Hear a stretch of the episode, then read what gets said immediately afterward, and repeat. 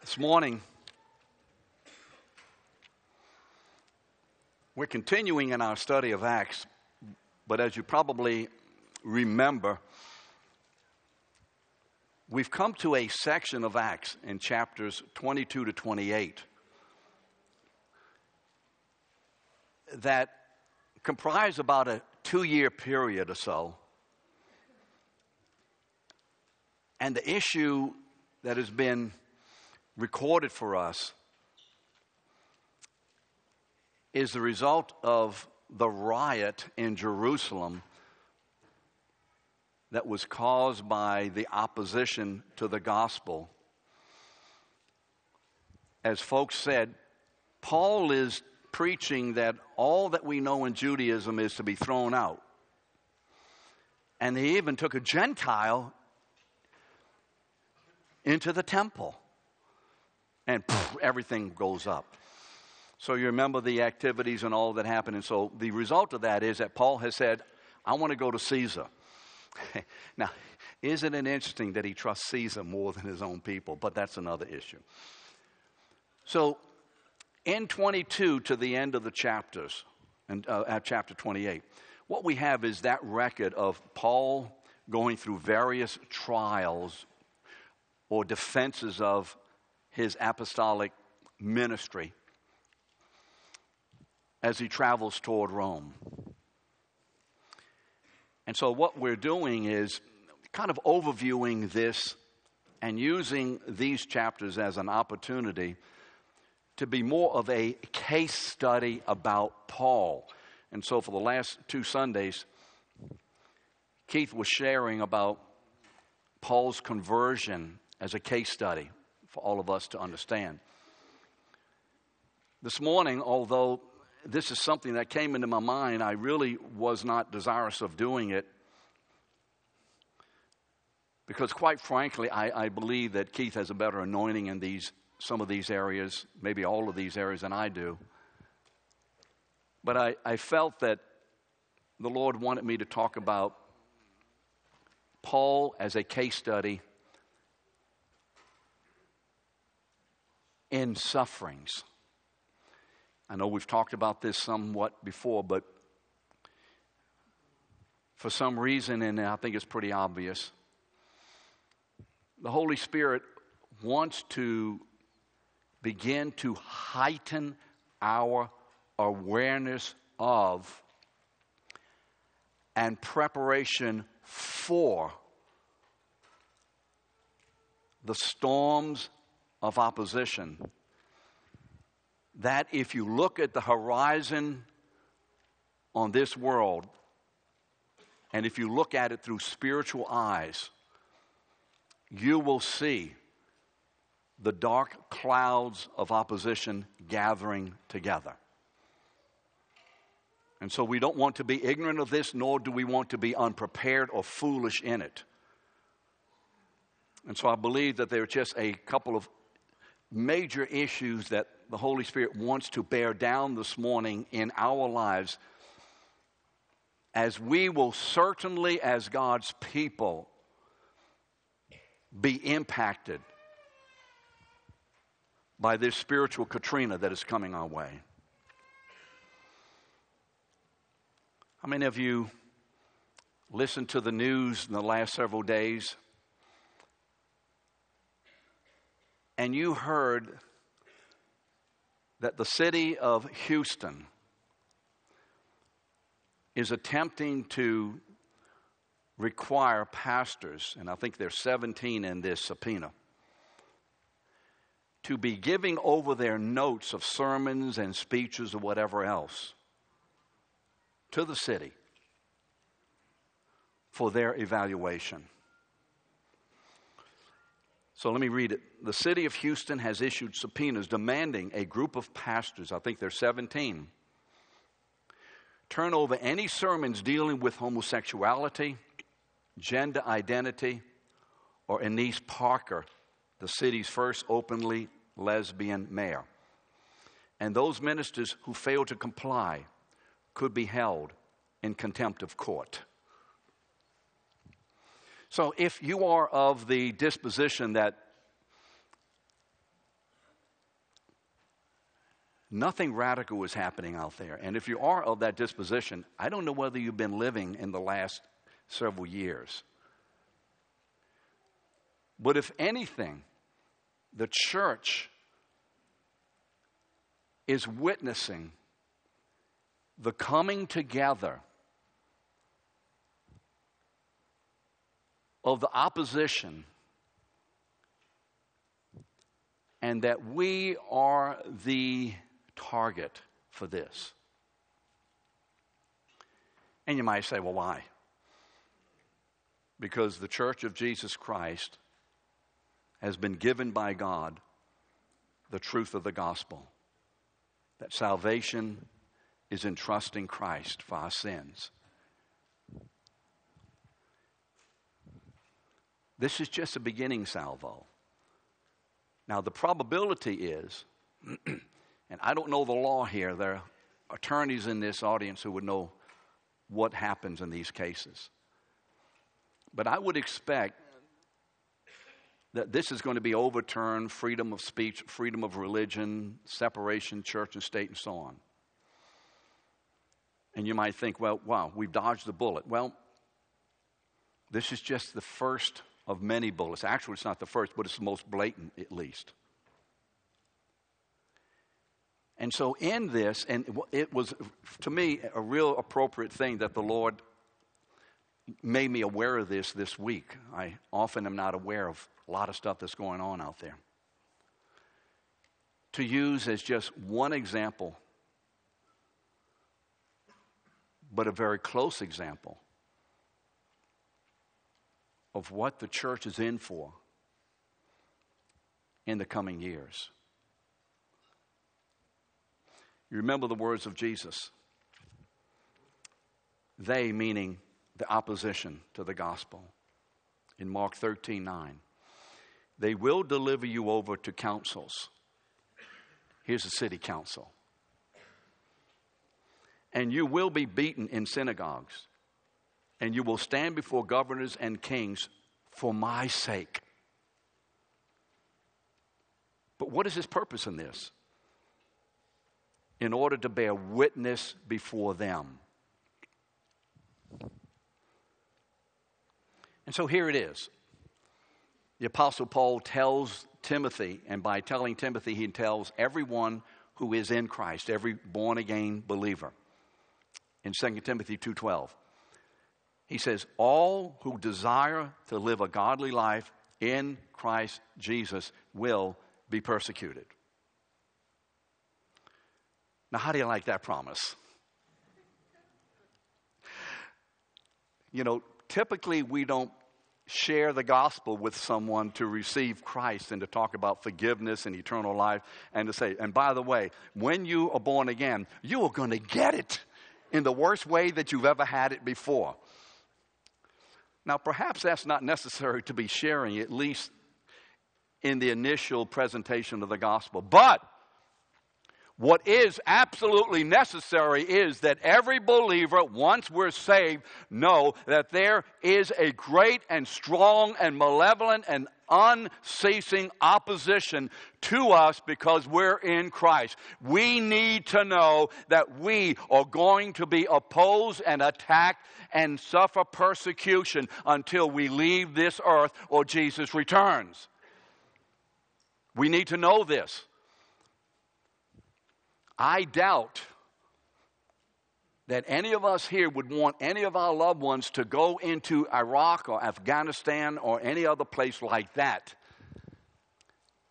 having never been warned and instructed about living in that environment. We would say whoever's in charge is crazy for not warning and for not instructing. So I believe this morning the Holy Spirit wants to give us a little warning and a little instruction. Because this, friends in Christ, is on our doorstep. This is not just theology, it's not just something that's going to happen one day, it's on our doorstep. Father, would you cause your word this morning to pierce our hearts? Father, to cause us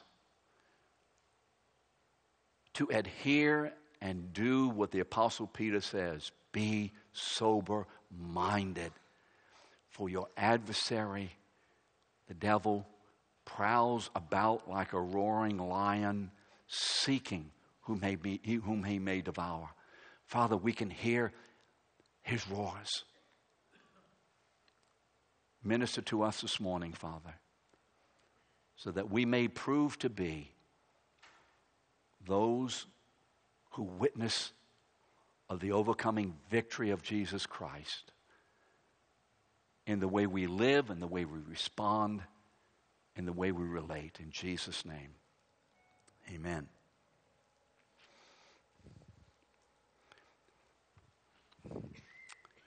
So, here I think is the most important thing for us to hear.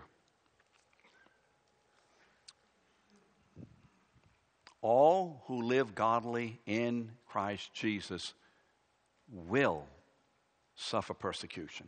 Now, did we get that? That's the Word of God. 1633 of John, in this world you will have tribulation. Many more places we could go to.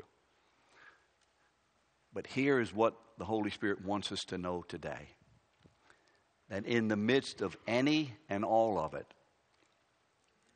God has an agenda, a purpose for using our sufferings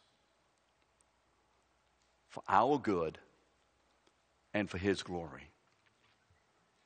Now, I don't like this any more than anyone else. I am not interested in suffering. I mean, when Jean left the house at 9:30 yesterday morning to go on the ladies' retreat, I got worried. What am I going to eat for dinner? and you see, Peter Basil won't let me come back to New Orleans Hamburger uptown because I've already been there Thursday night. what am I going to eat? By the way, guys, we can see that your wives aren't here the way you look and you're dressed and you're haggard. you know it would be good, seriously. And I know maybe the women will listen to this part of the CD, but we need to be thanking our wives and letting them know how much we miss them and appreciate them. God has a plan in this. God is using our sufferings to bring to fruition, to completion, the victory of Christ at the cross when Jesus, in his death and resurrection, defeated sin, hell, death, and Satan. Jesus has won the battle. Now, what is going on is that God is using our experiences to manifest, promote, and complete what Jesus did on the cross. That's what's going on very much in our sufferings. You see, God is now displaying the victory of His Son in various ways in our lives.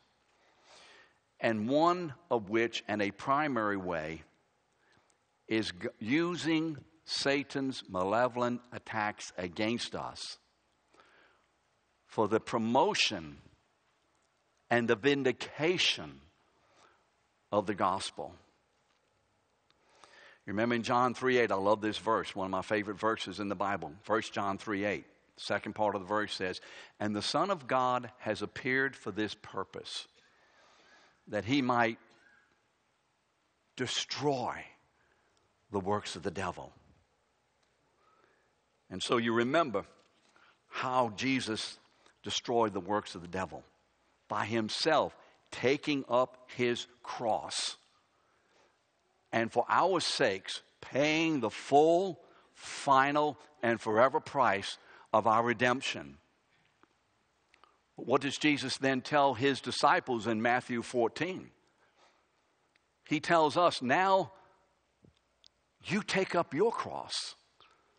All his disciples, take up your cross and follow me. And if you know anything else about the Word of God, you know this the cross is not a decoration that you hang around your neck, although you may.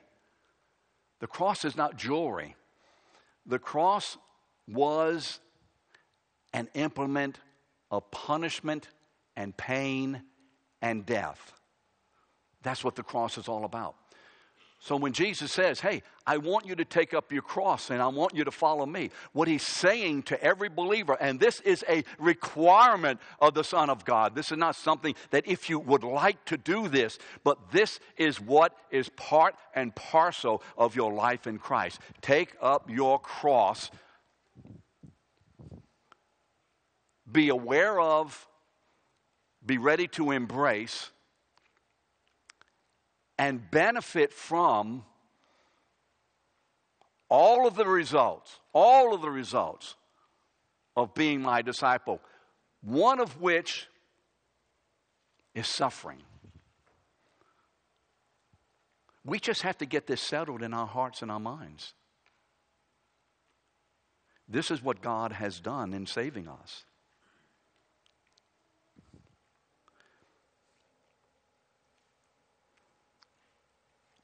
Therefore, all true believers in Christ will do what? Suffer persecutions. This morning, I think the Lord wants to encourage us and strengthen us for these gathering storms of opposition by causing us to understand what He's doing in our sufferings. And we're going to look at the ministry of the Apostle Paul as Paul took up his cross and follow Jesus as a minister of the gospel. And so I won't be emphasizing one particular passage, but just talking in general. Again, using the opportunity of these chapters from 22 to 28, although we should really start at 12 and go all the way through to the end of Acts to show us the example of the Apostle Paul.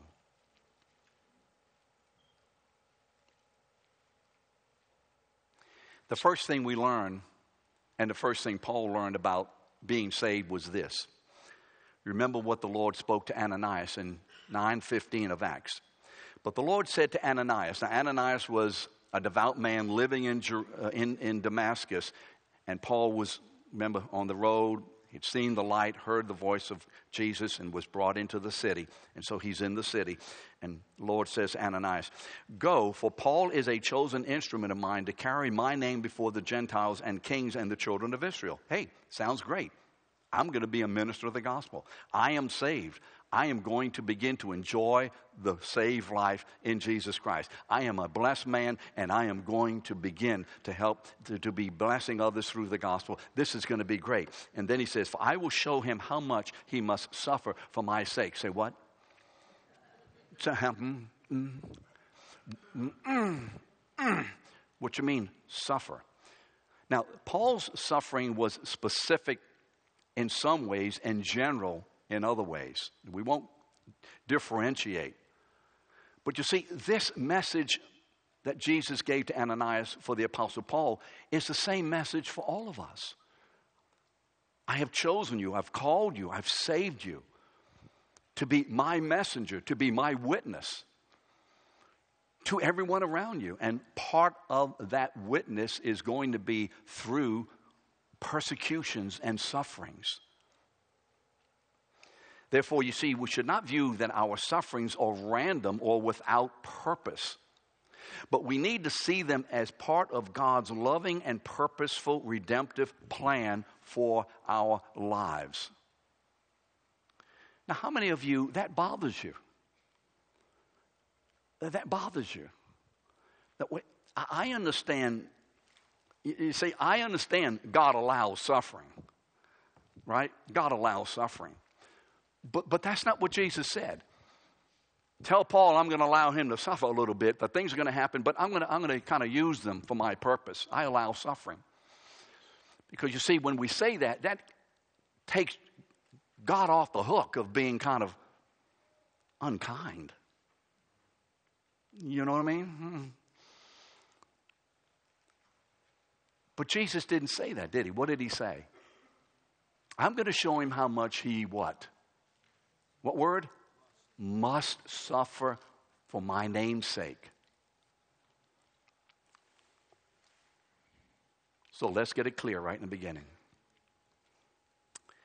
When you receive the package of your salvation wrapped up in the wrappings of the gospel, when you receive Christ, when you were born again, when you became a new creature in Christ, when you were forgiven and transferred from Satan's kingdom into the kingdom of God's dear Son. When that happened, and you opened the box, began to look at what was inside the gospel box, and began to understand what God was doing and what He's given you and what His purpose is. Part and parcel of that gift was this area of sufferings. Oh, my word. Mm, kind of shoved that to the side. And so we have to really get into our minds that God is not only using these, but God is orchestrating events in our lives so that we will suffer particularly and purposefully for His will. Do you like that? This is not a random thing that I'm just going to get in trouble in some kind of way. God's going to catch up and kind of make it nice. This is part of the work of God, it's part of the gospel. God's purpose is to use our persecutions, the things that come against us in our lives, in the same way He used it in Paul's life. So Paul gets saved. Hey, he's excited. He's out preaching. Hey. Now you heard this word about suffering, but you know, maybe later on. Look at what Acts 24, 9 23 says. I think it's just a few verses later. And when many days had passed, a, few, a little time later, the Jews plotted to kill Paul. God doesn't even give him a whole lot of good times before things begin to happen. But their plot became known to Saul, Paul, remember his name was changed. They were watching the gates day and night in order to kill him. May I say this that Satan is watching the gates of our hearts day and night for the purpose of destroying the effectiveness of the gospel in and through us. He is watching day and night, standing at the gate of our hearts, of our minds, taking any and every opportunity, no matter how small, minuscule it might be, in order to diminish or make ineffective or destroy the gospel in my life and in your life. But his disciples took him by night and let him down through an opening in the wall, lowering him in a basket. See, this is just the beginning of many years of suffering for Paul as a minister of the gospel. But he learned two significant truths in all of these sufferings. And what did he learn? Here are the two major truths that we'll share that Paul learned. And these two truths, hopefully, we will begin to get a better grasp on this morning. Sufferings persecutions, trials, difficulties, attacks, opposition, misunderstandings. What is God doing? First, He is orchestrating them in Paul for the purpose of further maturing and causing Paul to be more effective in the gospel. And secondly, he's using them for the benefit of the church. Those are the two main issues that is going on in every believer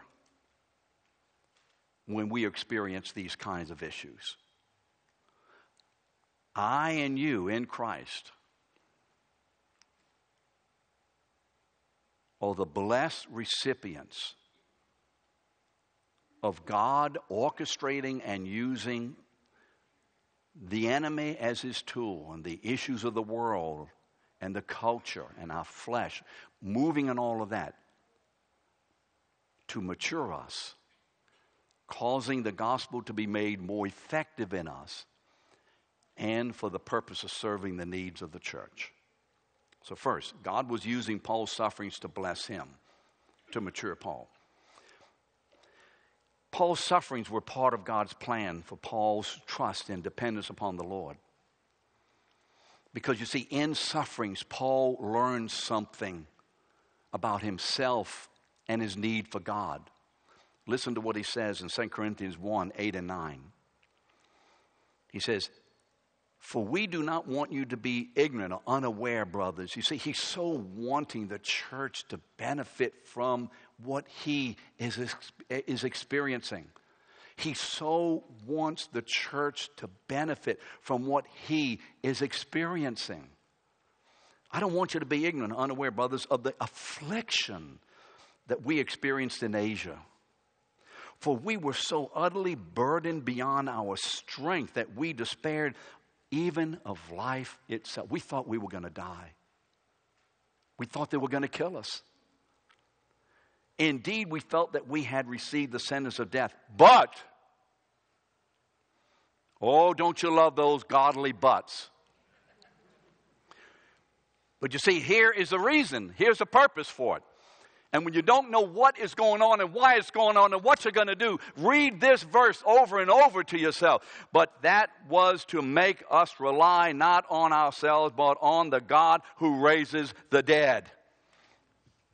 You see, I am a man who will normally and naturally and continually rely on my super abundant natural, physical, and intellectual abilities.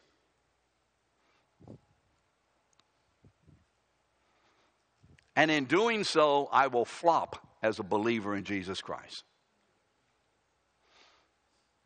Nobody had better intellectual abilities and training than the Apostle Paul. I don't think anybody in here.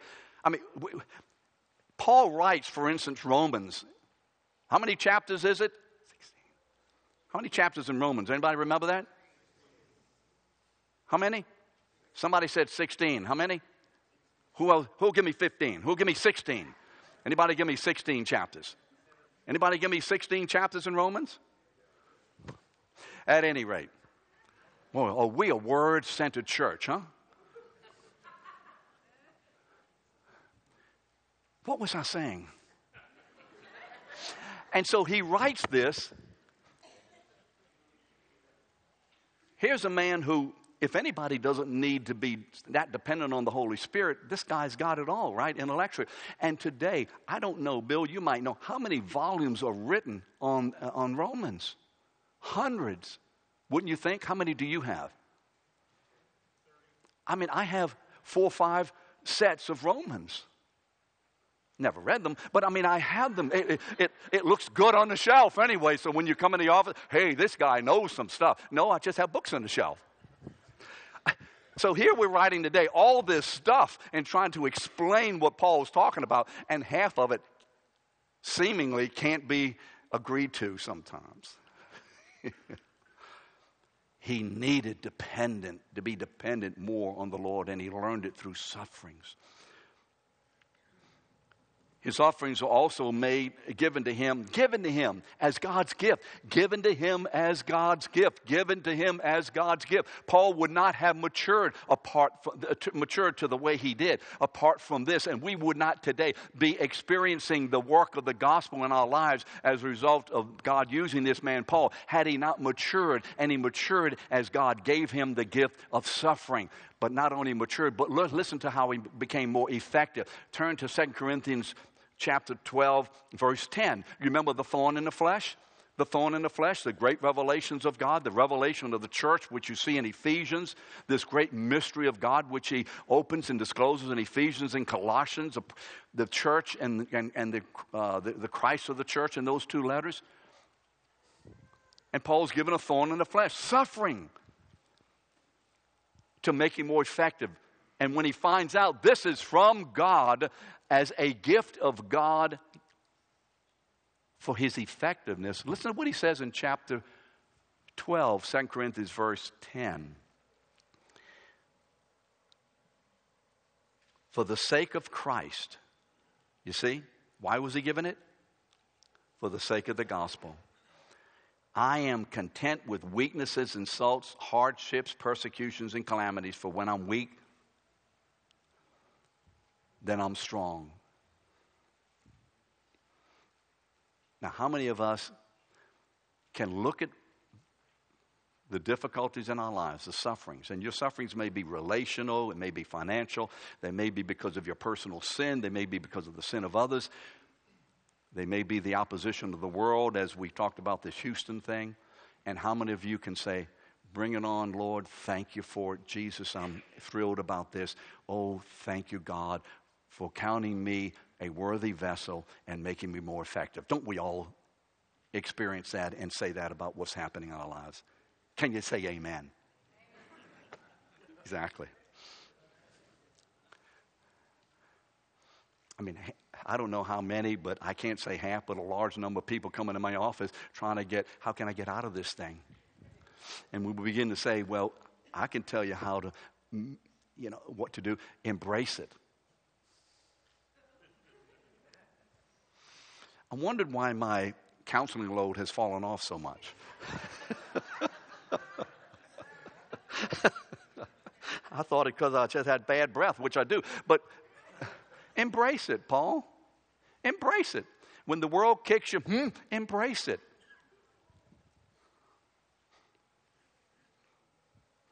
As a result, maturity and effectiveness, Paul could look in the face of his sufferings What are you going through today? What kind of suffering are you experiencing? Now, I am not going to differentiate because it's your sin or someone else's, because sin produces sufferings. And I can learn, in fact, I have learned more about the grace and goodness and mercy of God through the suffering due to sin than I ever have in due to obedience. How would I ever have known God is merciful and forgiving unless I have been as mean and nasty as a snake? And that as a result of that, Jesus did not smash my head into the ground as we want to do with those with whom we have difficulty but very carefully picked me up, reminded me of his forgiveness, and I'm his child, and began to stroke me, if you would, or minister to me, whatever terms you like, with his forgiving and healing hands. So it doesn't really matter, I think, the reason for the suffering. What's primary is our response to it. You see, too often we try to major in the reason, and we're, that's a, look, look, if you're trying to major in the reason and trying to figure it out and who would, you are falling for Satan's deception. Did you hear that? If you're trying to figure out the reason and the source and all of that, you're falling for Satan's deception. The first thing is call upon the name of the Lord and ask Him, What are you teaching me? What do I need to learn? What's going on with your hand of mercy in my life? Receive God's work. Then, if He leads you to be discovering other issues, source, and whatever, that's a secondary issue. The primary issue is God. And I think this should speak to many of us in here this morning. Because I meet with people regularly who are more agitated and energized by trying to point a finger and find a reason and all of that than they are ever with Father. Accomplish your work in me through this. accomplish your work. And He may tell you the answers to the others and He may not. But you know what? That's His business. You see, as a result of this, maturity and effectiveness, just these two verses among many. Listen to what Paul could write. Because he had learned that in his sufferings God was at work, maturing him and making him more effective. For we know. May I repeat that? You see, because you missed the two important words we, Paul, and the church. And the second crucial word is know. Knowledge by understanding and experience. For we know that God works how much? All things, including what? Sufferings. For our good. For those who love Him and who are called according to His purpose. We know this. We know this.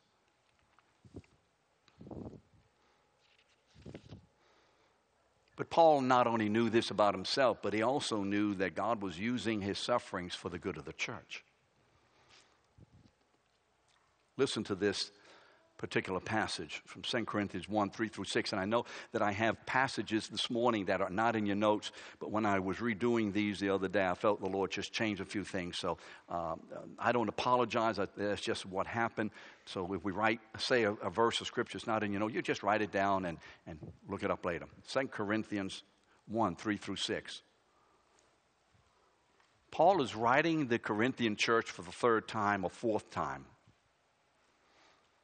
And what has happened is that there are people in the church that have come in.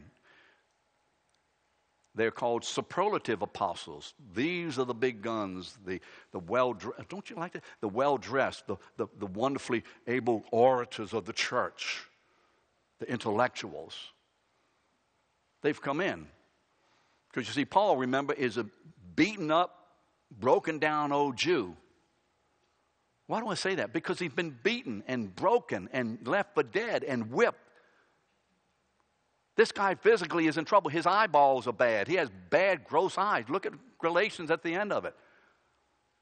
And he apparently doesn't speak well. No, no telling how he speaks. It's hard to listen to him. I don't know. He's not an orator. And so they're saying, look at this. What kind of a guy is this? How could he be a man of God and all of these things are happening to him? Are you kidding? God wants us to prosper. God doesn't ever want us to suffer. God wants us to be a blessing to the world to show that in this world, how well we're doing, we can show how great He is, you see? And Paul says that's not what's going on. So he immediately has to begin to identify the false teaching. And the whole letter, 2 Corinthians, is about the defense of his apostolic ministry. Why? Because he's concerned about the welfare of the church. So this is how it begins. Oh, blessed be the God and Father of our Lord Jesus Christ, the God of mercies and the God of all comforts. Oh, thank you, Lord, you're comforting, who comforts us in all our afflictions. Why, why does he put that in there?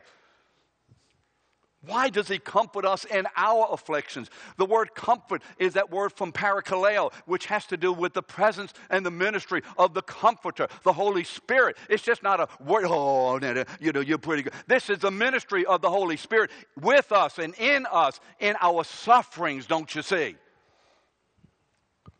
It's God never abandoning us to these things, but giving himself to us in a more personal and dynamic way in these things. Just read Philippians 3 10, 11, and 12, and you'll get a pretty good view of that. But we won't talk about that today. The God of all comfort and mercies, who comforts us in our affliction. Why? Why? Why does God use our afflictions this way? So that we may be able to comfort those who are in any affliction with the same comfort with which we ourselves are comforted by God. For us, as we share abundantly in Christ's sufferings, so through Christ we share abundantly in comfort too. For if we are afflicted, it is for your comfort and salvation. And if we are comforted, it is for your comfort, which you experience when you patiently endure the same sufferings that we suffer. Whew. What kind of a gospel is this? This is scandalous. This is absolutely preposterous. You know why? Because it's the truth.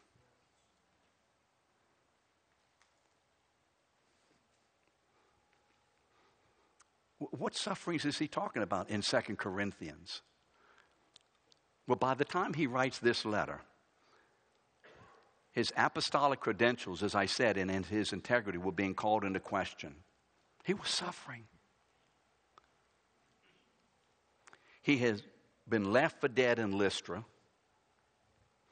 He's been beaten and jailed in Philippi. He ran, was run out of town in Thessalonica. Remember the Acts travel? You, you can hear Acts in this. He was ridiculed in Athens. The reason for the riot in Ephesus is because of Paul. And he is the object of death threats, and then he is shipwrecked at Malta. And then he's in chains when, we, when he writes these letters of Philippians, Colossians, Ephesians, and Philemon, which are some of the most beautiful letters of all. You know where Paul is? He's chained up in jail. And yet, this man in this affliction says, Lord, use these chains of mine so that I may be able to be used to unchain the church. Use these chains of affliction in my life in some way to break the chains that are binding your people. Use my chains of suffering, of being misunderstood, of being ridiculed, of being hated and rejected, of whatever. To break the chains of sin and compromise and disobedience in your people.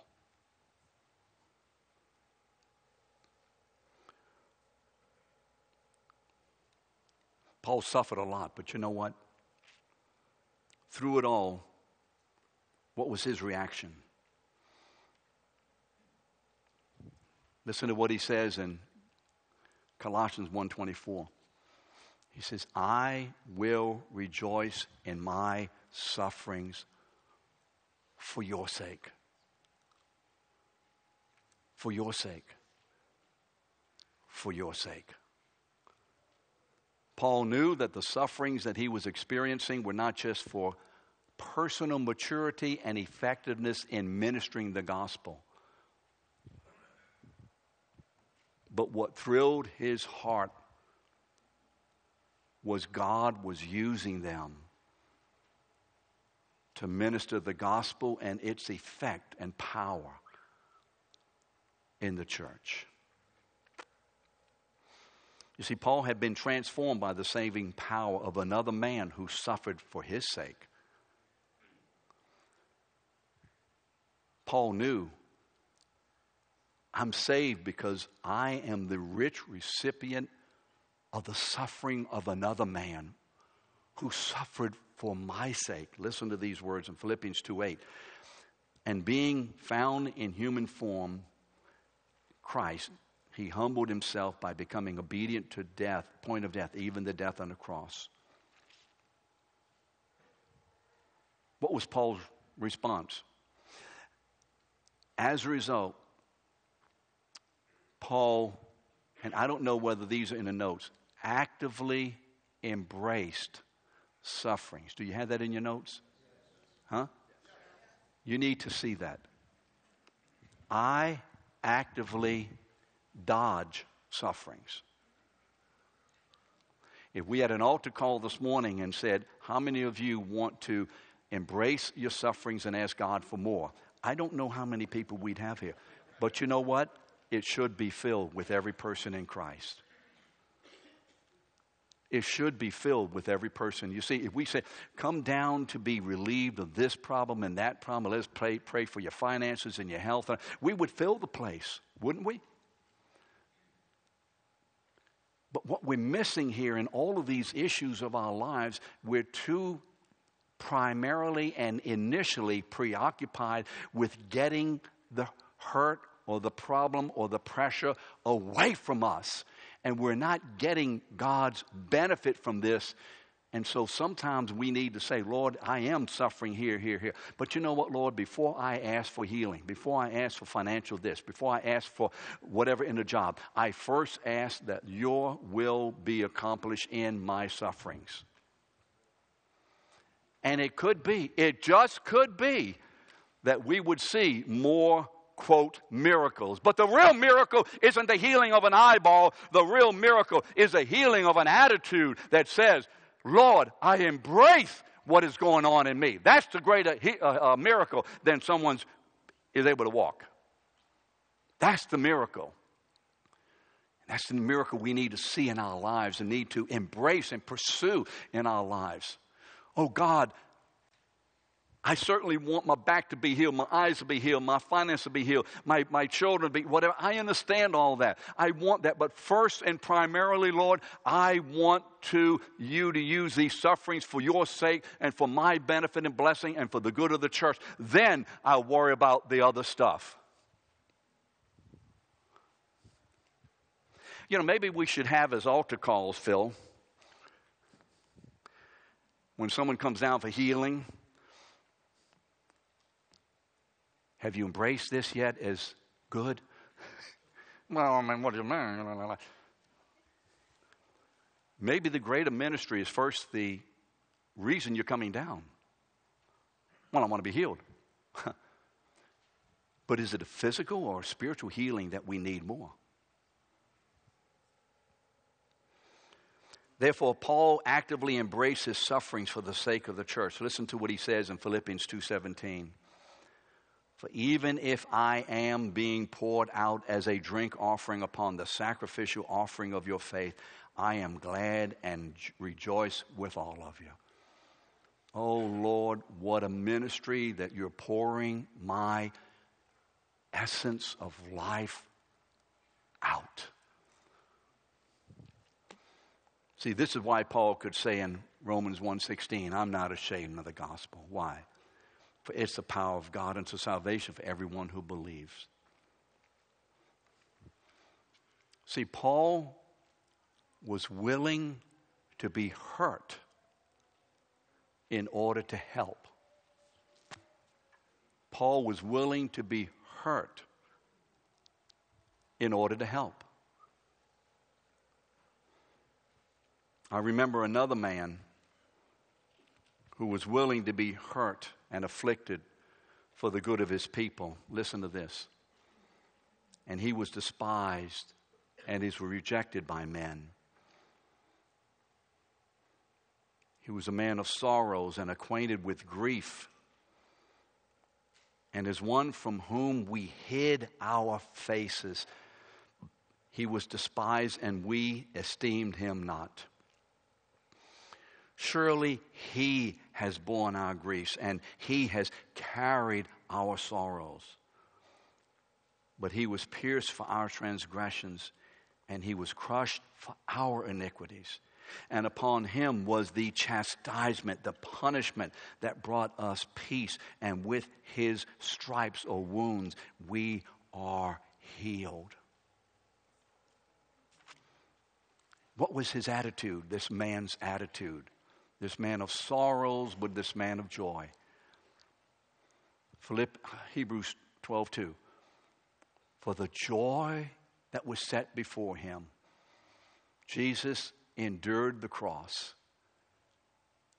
despising the shame, and is set down at the right hand of the authority of God.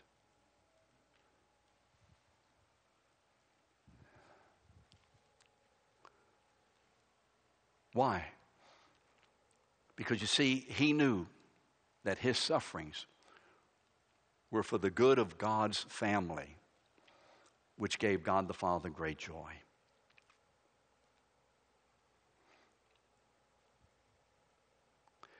Listen to what Paul tells us Philippians 4 9.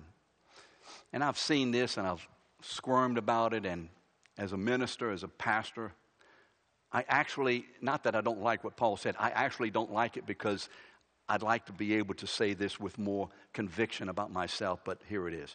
What you have learned and received and heard and seen in me, practice these things, and the God of peace will be with you.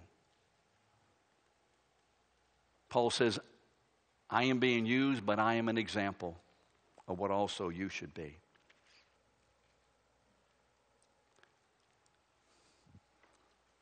Think of this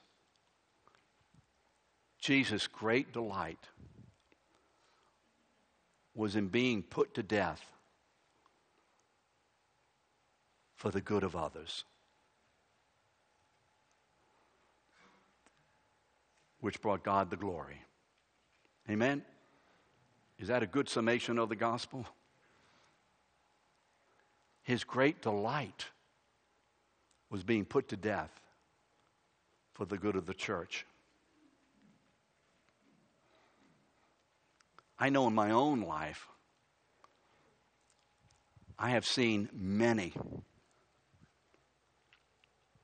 who have come into the office or where, however it is, and so much suffering because of sin.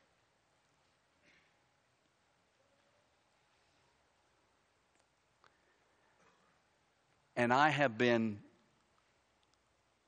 uh, what word do I want here? Scandalously surprised that first God would use me at all, that I should be here this morning is not right.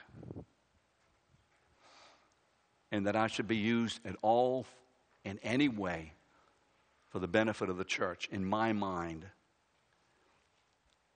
I wouldn't have used Peter Davidson. I would not have done it. See, because I know me and my background. I would not have done it. And you would not have me. And I believe you'd be right. But God doesn't work like we do. Isn't He peculiar? And I have shared my background on a couple of occasions, will do so under the duress and direction of Frank Laurie at Beta. I'll do that again.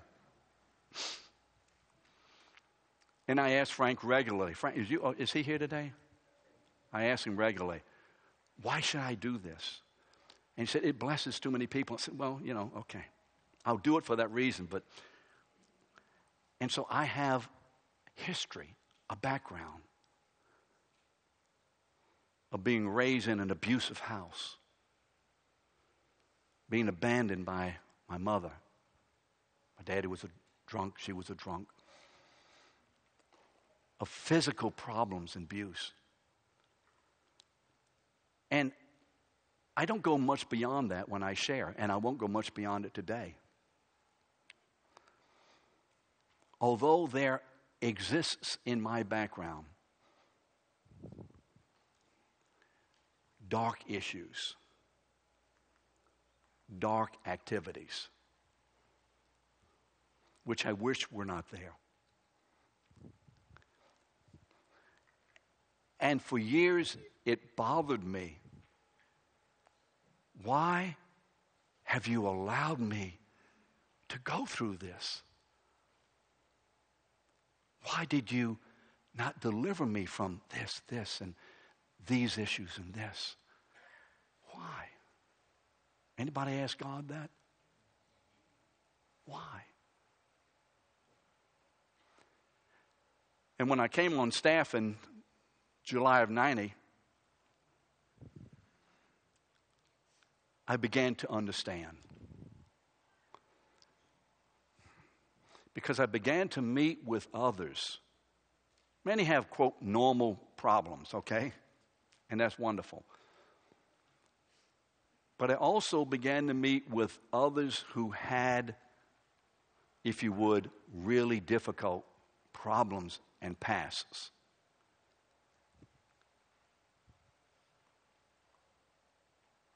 And without going in any particular details with a lot of these folks, although I've come close on a couple of times, sharing with them something about my life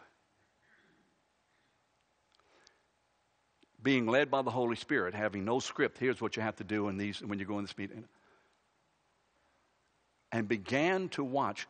This is God's work. This is not Peter Davidson. I can't do anything for anybody around here except get you upset with me or whatever. I can't do anything for you. Tony, I can't help you.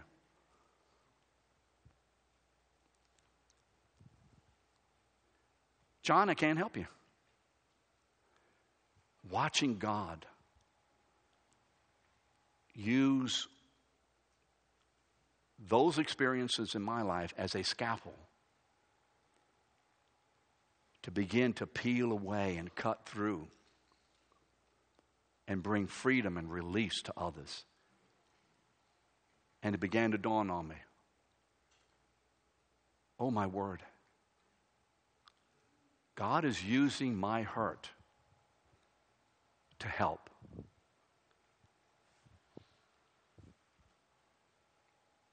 And today, I can look back there and I can remember and I can recount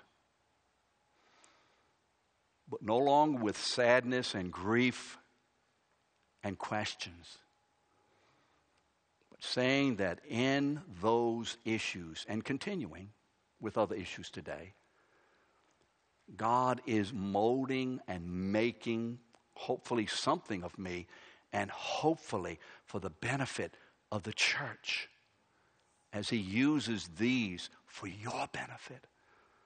So I have learned, if you don't mind my speaking about myself too much, but I just felt this is the Lord's way. I did not want to do this. I didn't have it in my notes, and there it is. I have learned, and Jean and I have together learned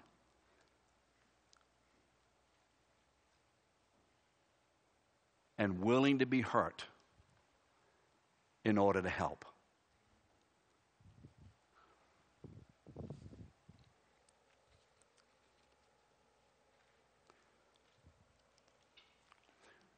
Are we ready for sufferings and persecutions and trials? The storms are coming. Embrace them actively with joy for your personal maturity, your personal effectiveness in the gospel, for the sake of the blessing and instruction and encouragement and strengthening of the church Because who is the great beneficiary of all this? So remember in Philippians 2 8, Jesus was beaten unto death. What does 9 say? Wherefore also God has given him a name which is above every name. That at the name of Jesus, every tongue shall confess in things in the heavens, things on earth, and things under the earth that Jesus Christ is Lord. Did I miss something? I did it wrong? And every knee shall bow. I, I, you know, if I do it, start wrong, I'll never get it. But you understand. All to the glory of God the Father. Thank you.